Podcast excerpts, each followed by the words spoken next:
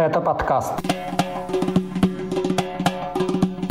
Убийство полицейского в Ставрополе, насильная вакцинация в Чечне и очередной «Мерседес», подаренный Кадыровым.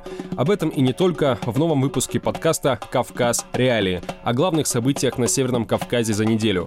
В этот раз его проведу я, Иван Мартыненко. Привет. Самая громкая новость последних дней – убийство замначальника уголовного розыска управления МВД по Ставрополю. Майора полиции Руслана Абавяна застрелили на парковке ночью 23 июля. Преступление было заснято камерами наблюдения. На кадрах видно, как человек в черном подбегает к машине Абавяна, стреляет в него через пассажирское окно, а затем, когда полицейский пытается встать, добивает его практически в упор.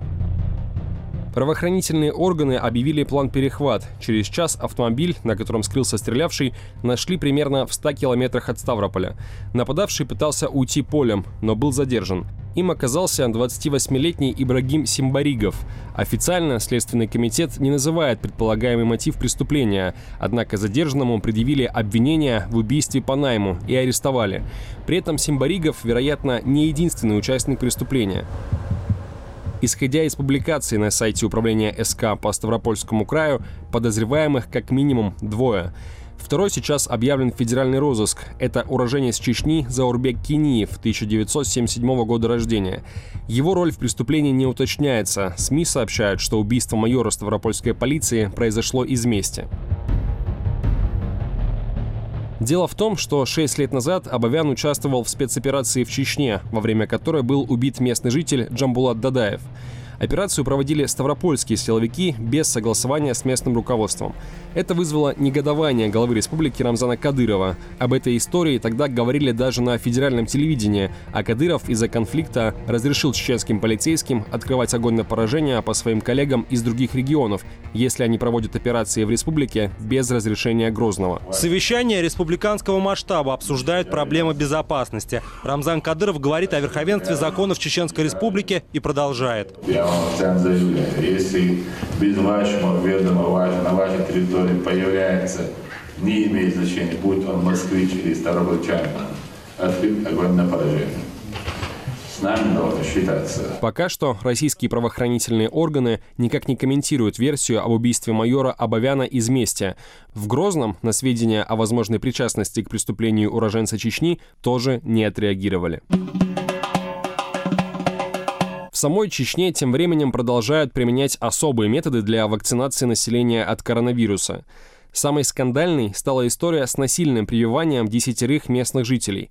Они были покупателями поддельных справок о вакцинации. Их вычислили после задержания изготовителя этих документов. Им оказался 63-летний Джамалайл Тучаев. МВД по Чечне опубликовала видео с признательными показаниями и извинениями мужчины. Вакцинацию сам делать до тот момент, у меня не было никакого желания. Вот. Я сейчас, конечно, знаю, что я, и тогда я знал, что я не прав, что я это не должен был делать. Я не медик, я не специалист. Моему сожалению, это у меня произошло. Спустя неделю полицейские пришли уже к покупателям поддельных справок.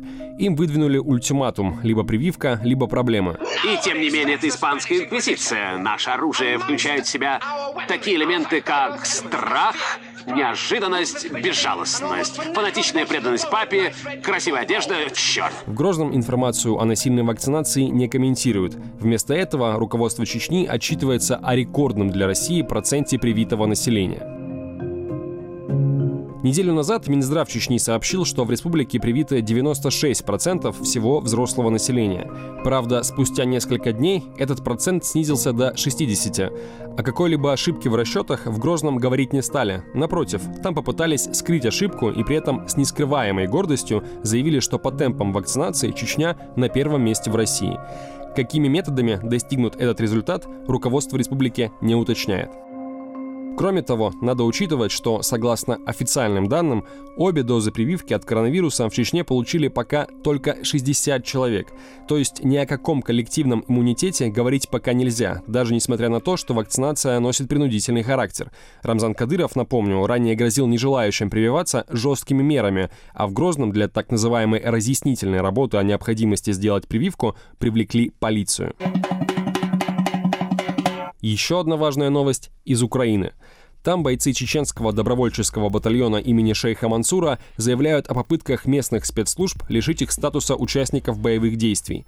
Об этом редакции «Кавказ Реалии» заявил Муслим Чеберлоевский, командир воевавшего на стороне украинской армии батальона. По его словам, представители спецслужб начали в отношении членов подразделения очередную проверку.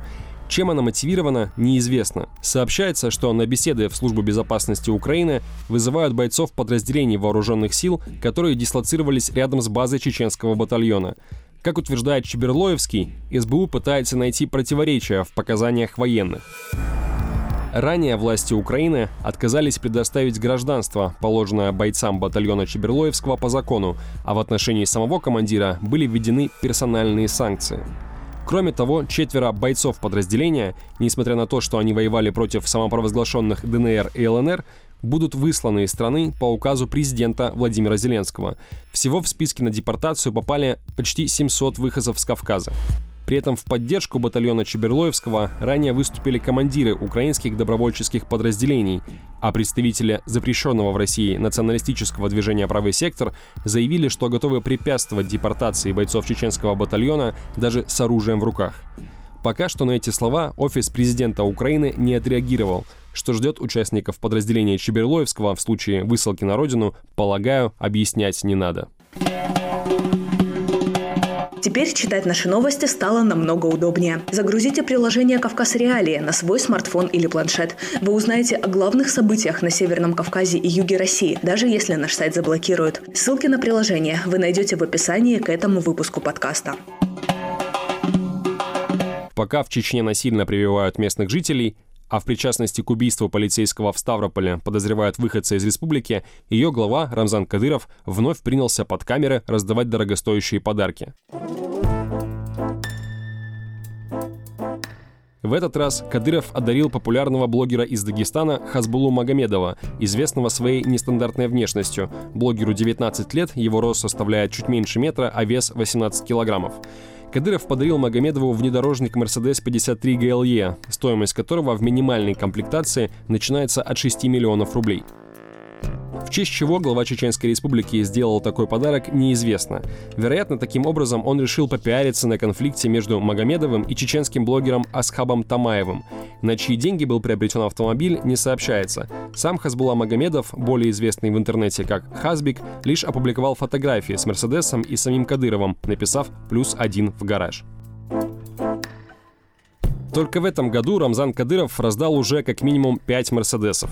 В январе он купил автомобиль приехавшему из Швеции чеченскому бойцу UFC Хамзату Чимаеву. Правда, тот через пару месяцев разбил подарок. Почти тогда же обладателями «Мерседесов» от Кадырова стали трое бойцов, принадлежащего ему клуба «Ахмат».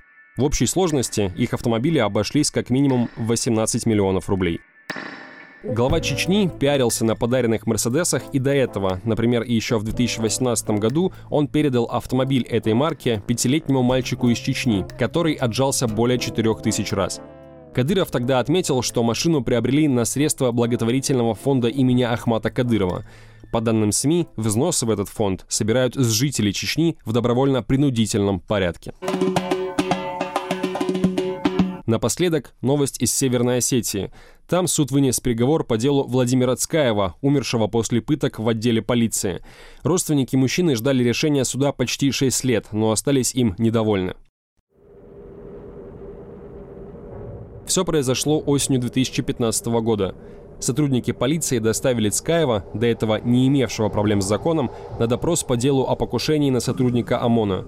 В отделе мужчину пытали, требуя сознаться в преступлении. Ему надевали на голову черный пакет, лишая воздуха, и избивали.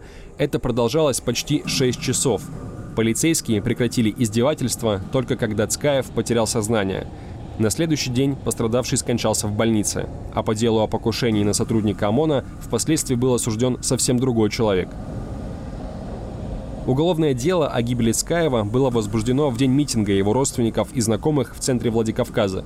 Производство продолжалось три года, а обвиняемые полицейские числились в штате МВД и получали зарплату вплоть до тех пор, когда суд уже рассматривал дело о пытках по существу.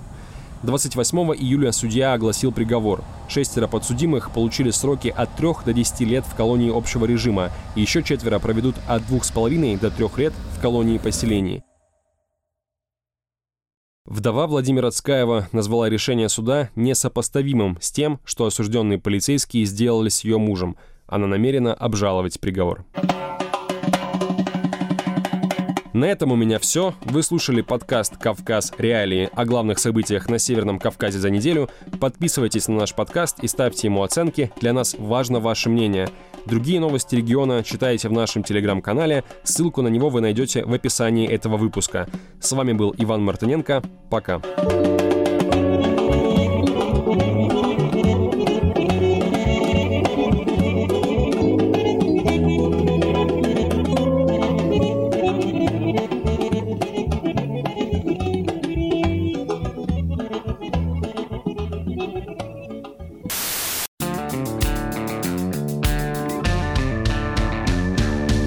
подкастов «Радио Свобода».